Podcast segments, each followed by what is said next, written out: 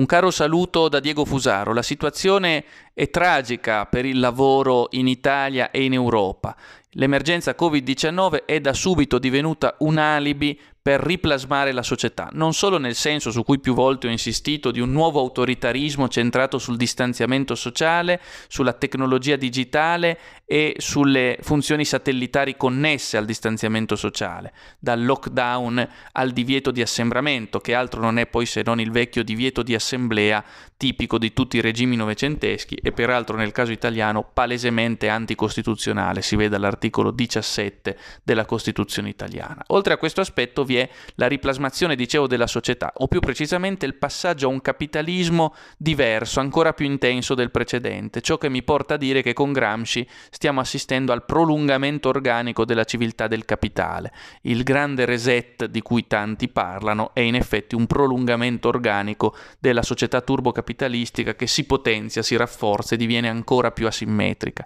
In particolare i nuovi fondamenti della società post-Covid, potremmo dire che A, C e DC, oltre che avanti Cristo, dopo Cristo, vorranno forse d'ora in poi dire anche avanti Covid e dopo Covid, eh, ebbene la nuova società dopo Covid avrà come presupposto la shooting economy, l'e-commerce e la finanza. Shooting economy vuol dire l'economia di confinamento, l'economia chiusa dove si consuma in rete, stando a casa, ordinando cibo da casa con il sistema delivery, ordinando merci da casa, senza più relazione umana con i negozi, i commercianti e i ristoranti.